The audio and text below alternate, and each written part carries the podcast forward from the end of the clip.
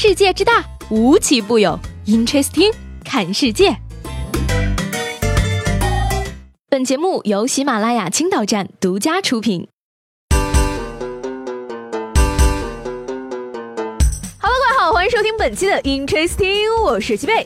青岛人的平均工资涨了，你知道吗？日前呢，青岛市发布《青岛市人民政府关于发布二零一七年企业工资指导线的通知》。二零一七年工资指导线以二零一六年本企业平均工资为基数，基准线为平均工资增长百分之九，上限为平均工资增长百分之十三，下限为平均工资增长百分之四。简单来说呢，就是如果你现在月薪四千块，那么你至少会涨一千六百块的工资。如果你干得好的话，涨五百块也不是梦呢。说到涨钱呢，未来几。天，有的人可能出去花钱，而有的人可能国庆加班挣钱。那么加班的工资加倍应该怎么算呢？以一个月薪五千元的职工为例，日加班工资等于五千块除以二十二天，也就是月平均计薪天数等于二百二十元。而今年中秋加国庆一共四天的法定假期，每天三倍加班工资，二百二乘三乘四约等于两千七百元。而其余四天则按照公休日加班费标准计发两倍工资，二百二乘二乘四约等于一千八百。元，如果八天都上班，那我们可以拿到的加班费有两千七加一千八，约等于四千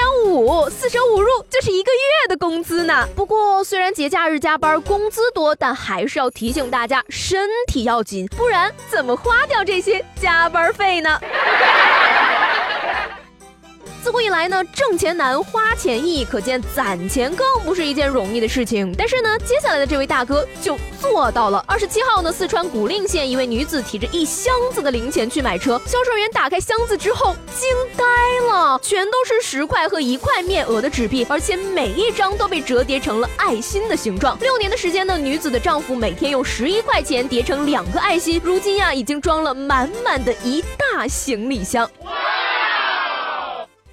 要我说呢，能攒下这么多钱来，还得是大姐的功劳呀！如果没有大姐，大哥这俩爱心可能都拿去买烟了吧？只是苦了这些拆钱的人呀，边吃狗粮边拆钱。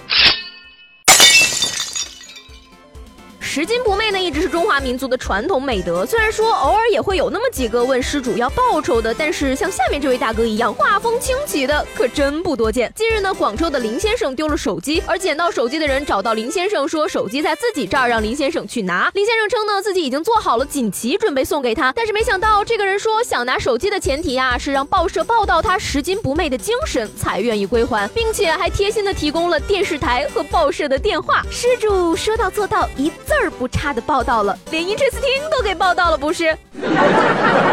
可谓是戏精本精，没错了。只是不知道这样的曝光方式，您可满意呢？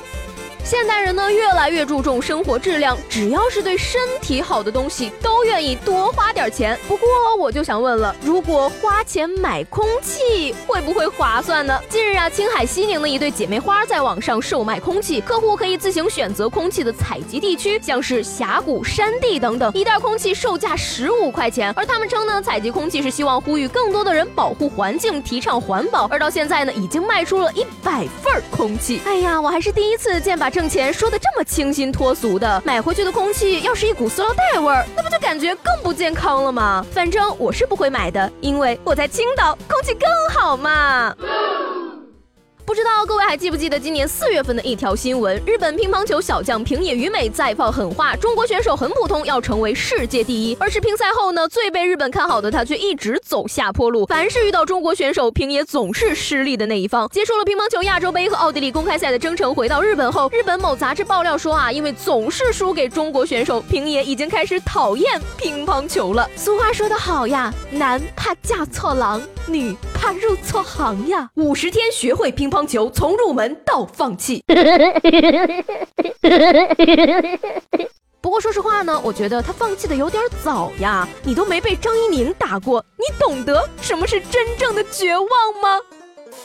说到绝望呢，我觉得下面这位大哥做的事情呢，让每一个遇见他的人都觉得有点绝望。吉林市的一位修车工人呢，收集废旧车标，将奥迪、路虎、五菱宏光等车标制成一串，粘在了电动车上，天天被路人拍照。而大哥称呢，他还想贴更多的车标，但是车身已经没有位置了。不瞒你说，我修车之前是穿糖葫芦的，每超过一辆车，我就会把他的车标掰下来粘在我的电动车上。昨晚我在秋名山输给了一辆长安之星，他用惯性漂移过弯，车很快，我只看到他有个搬家运货的招牌。谁知道他是谁的话，麻烦你们跟他说一声，今晚我在秋名山等他，我要用我的小电动车让他知道谁才是真正的秋名山车神。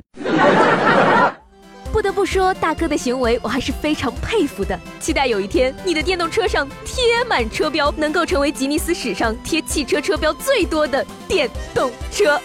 好了，那今天的 Interesting 就到这里了。再次提前预祝各位八天小长假玩的愉快，我们放假回来再见。